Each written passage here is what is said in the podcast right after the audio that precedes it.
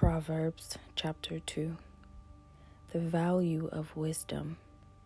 My son, if you receive my words and treasure up my commandments with you, making your ear attentive to wisdom and inclining your heart to understanding, yes, if you call out for insight and raise your voice for understanding, if you seek it like silver and search for it as for hidden treasures, then you will understand the fear of the Lord and find the knowledge of God.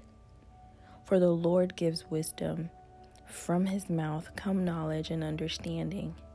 He stores up sound wisdom for the upright.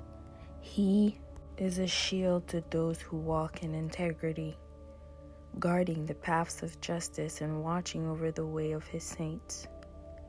Then you will understand righteousness and justice and equity every good path.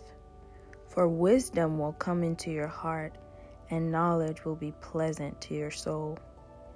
Discretion will watch over you, understanding will guard you, delivering you from the way of evil, from men of perverted speech, who forsake the paths of uprightness to walk in the ways of darkness, who rejoice in doing evil and delight in the perverseness of evil men whose paths are crooked and who are devious in their ways.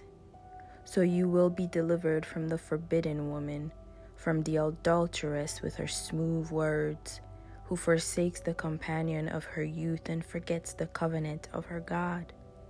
For her house sinks down to death, and her paths to the departed.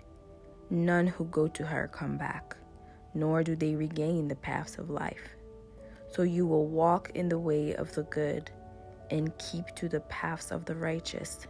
For the upright will inhabit the land, and those with integrity will remain in it. But the wicked will be cut off from the land, and the treacherous will be rooted out of it.